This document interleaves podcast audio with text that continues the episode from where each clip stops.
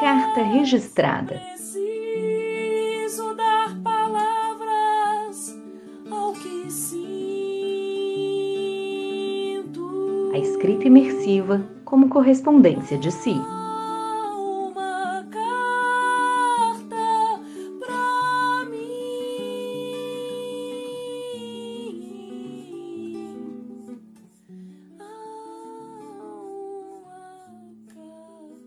Começou como desafio de colagem sobre trabalho. Ao fim, parece-me ser sobre vida.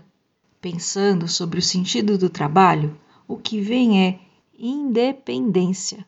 Lembro da primeira experiência. Eu devia ter uns 12 anos e fui ajudar no escritório de papai. Amava brincar na máquina de escrever. Gênios fortes. Durou pouco, nem sei quanto tempo. Depois, fui secretária, operadora de telemarketing, e vocês não imaginam a safra de histórias colhidas nas ilhas de atendimento.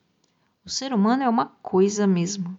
Trabalhei com conteúdo para a internet do início dos anos 2000, diagramadora, perdi a conta de quantos concursos. Quase virei agente penitenciária, mas enfim, jornalista. Quando penso no lazer, nas viagens pelo mundo, penso na liberdade que o trabalho me proporciona. Escolhas e oportunidades. Trabalho como troca. Mão de obra por dinheiro. Dinheiro por experiências. Novos destinos, muitas pessoas. Engraçado como trabalhamos pelas férias e depois de umas semanas sentimos saudades da rotina. Esses tempos de isolamento me fizeram pensar tanto na presença do trabalho. O trabalho em si continuou, reinventado no ambiente doméstico. Esse novo trabalho me fez olhar para a casa. Eu precisava de cenários e só tinha minhas flores, as de fora. Por dentro, as paredes estavam peladas, precisavam de movimento, precisavam de ação. Os quadros que dormiam há tempos em gavetas ganharam paredes, destaque e luz, viraram cenários. Era o trabalho remexendo as gavetas domésticas, as gavetas da alma e ressignificando essa relação intensa que se tornou morar, colorindo minhas paredes internas. Sinto a falta dos colegas, da família paralela em horário comercial, das trocas, das raivas de roteiros mal elaborados e marcações atrapalhadas. Sinto falta do cheiro da rua, do cheiro do café queimado no salão de chá do semi-enterrado, dos minutos entre reuniões saboreados naqueles cafezinhos, dos causos de corredores, dos almoços desbocados e conspiratórios, das confissões diárias entre amigos dos bom dias e boa tardes tão automáticos, mas com o carinho dos encontros. Percebi o quanto me alimento dessas relações.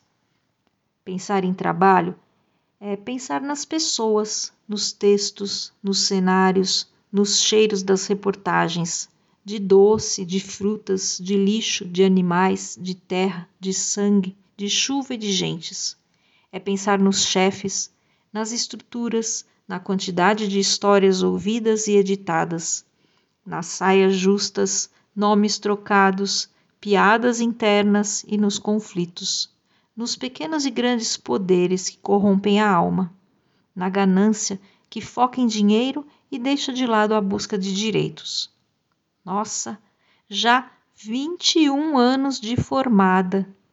Lembrei de quando pensava em redações de como olhava com admiração os colegas jornalistas e de quando a meta era ganhar o piso da categoria. Lembrei das histórias sobre a menina envergonhada que se escondia nos quartos quando chegava a visita, da chorona que não deixava as vizinhas dormirem, da concursada que queria ser editora porque tinha vergonha de aparecer e das palavras comidas, que foi pinçada para o vídeo. Não vivemos ou não deveríamos viver para o trabalho, mas vejo como os estudos e o trabalho me guiam pela vida. Difícil ver onde um começa e o outro termina. Antes ainda tínhamos rotinas mais definidas. Agora anda tudo embolado. Claro que tem perrengue, mas tem entrega, abraços, sorrisos, lutas, conquistas, muitas histórias já contadas e outras pela frente. Me vejo assim, no embalo, seguindo a trilha, contando causos, os meus e os de tantos.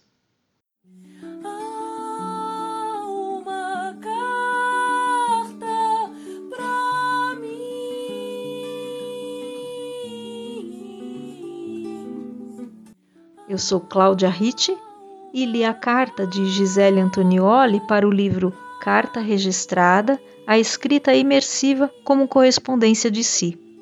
Coordenação e identidade visual, Daniele Monteiro. Música de Sol Bueno.